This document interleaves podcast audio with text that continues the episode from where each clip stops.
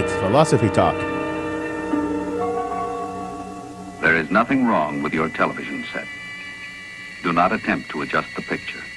Television that plumbs the depths of mind bending metaphysical mysteries. We are controlling transmission. Philosophy on the boob tube? We will control the horizontal. We will control the vertical. We can change the focus to a soft blur or sharpen it to crystal clarity. How can TV help us think deeply? Join us as we think inside the box. For the next hour, sit quietly and we will control all that you see and hear.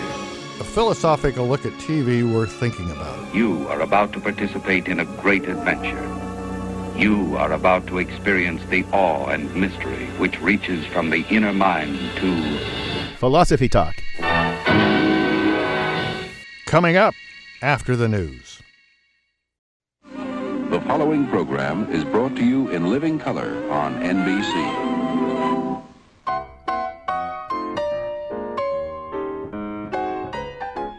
Welcome to Philosophy Talk, the program that questions everything. Except your intelligence. I'm John Perry. And I'm Ken Taylor. We're coming to you from the studios of KALW San Francisco. We continue conversations that began on the Stanford campus at Philosopher's Corner. That's where the philosophy department is. Ken and I are both professors of philosophy there. Today we'll be thinking inside the box. What box do we have in mind? Television.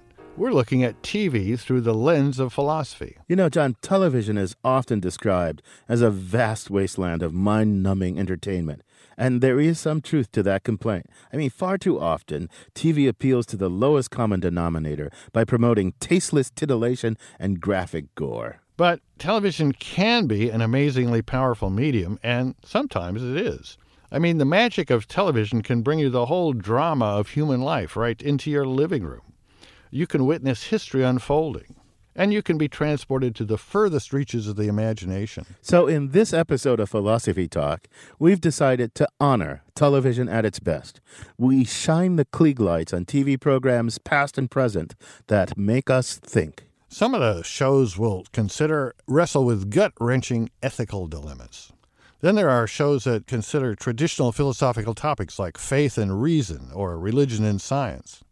And then there's those that deal with really deep issues about space and time and mind bending metaphysical mysteries. And we've invited a whole slew of thoughtful people to help us think inside the box, including a pair of television critics, a pair of past guests of our show, and a lineup of regular listeners. Well, Ken, let's start by asking each other what we find valuable in television. Is there a program that's been stimulating your philosophical brain cells lately? There are a couple, but one in particular is Fringe. I think it's like its fourth season. I started on this one late, and you know, I love this program. It's so rich and so imaginative. It's got this science fiction element with parallel universes and all this strange quantum physics stuff going on, but it's also a deeply moral thing because there's a guy, Walter, and then his duplicate in the other universe, alternate, with the same psychology, with both brilliant, both very sort of forceful people. And one is presented as utterly evil and sinister, and the other is presented as the guy who's out to save all this. But they're the same person with the same psychology. So I think it's really deep. It's really very deep.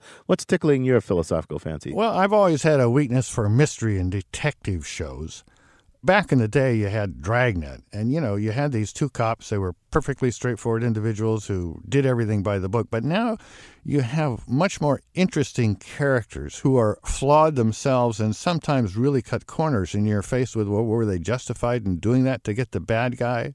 Or to get around the official entanglement from above. My favorite right now is Luther. Luther is really deeply flawed, violent, moody, but quite brilliant but he's worked himself into a situation where he's really dependent on a murderer, a woman that he tried to convict for murder that she was definitely guilty of, and she got a crush on him, and now she she works in the background, uh, helping keep his life simple in ways that that he doesn't know whether to appreciate or what. So it's really quite interesting, and I like it. So look, I'll make a deal. I'll watch some Luther if you watch some Fringe. I will definitely make a deal, and I might even follow through on it. Now, John, bringing thoughtful television to life takes a whole array of people. It takes writers, producers, directors, but especially actors. Television drama would be nothing without great actors. So, we sent our roving philosophical reporter, Caitlin Esch, to a school for budding TV stars to see what she could learn about that process. She files this report.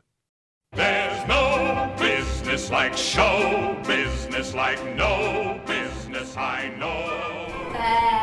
You, as an actor, need to voluntarily get yourself in a vulnerable and meaningful place. At the Actors Center in San Francisco, the crowd isn't exactly what you'd expect. There's a taxi driver, a handyman, a high school student. Each has dreams of performing and looks to television for inspiration. One of my favorite characters is the main character on Hung, and she's so quirky and she's just, she has absolutely no ego. In Breaking Bad, I'm I'm just blown away by the two main actors, the two meth cookers. And especially Michael C. Hall in, in, in Dexter and, and in uh, Six Feet Under. He's incredible. He's just so truthful, and, and both characters he plays are so complex, but in, in totally different ways. That's really where it's at. Like, you can't go into television, even if it's television, like lowly television. But that's what all, it's all about is just like letting go of your ego and just letting the world see you as you are, as your goofy self.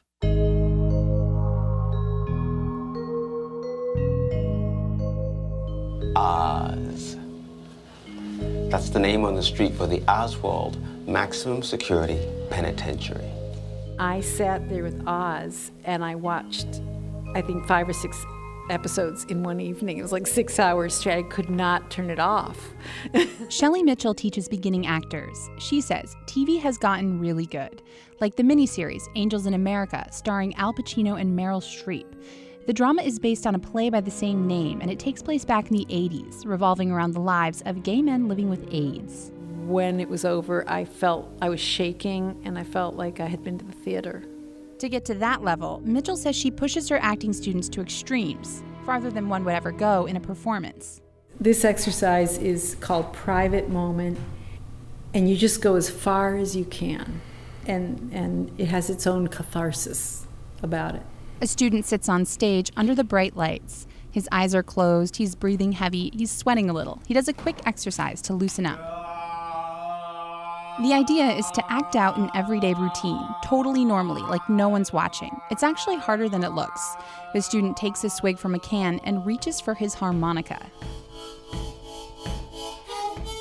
All this time, the rest of the class sits watching in the dark. It goes on for about 20 minutes. He drinks, he reads, he plays. Sometimes it's totally natural, and sometimes it looks like he's acting. Again, Shelly Mitchell. For amateur actors, the feeling is, oh, the words are all there. It's written well. Oh, I, I, I can just protect myself. No, you need to be in a meaningful place for yourself and then give of yourself through the brilliant writing, hopefully, that you've been handed with the script. Mitchell says she tries to teach her students what it is to let go of the ego and truly become a conduit for human emotion. And that's what makes good television. For Philosophy Talk, I'm Caitlin Esch. Want to hear more? You can find the complete episode on iTunes Music, or for unlimited listening, become a subscriber at philosophytalk.org.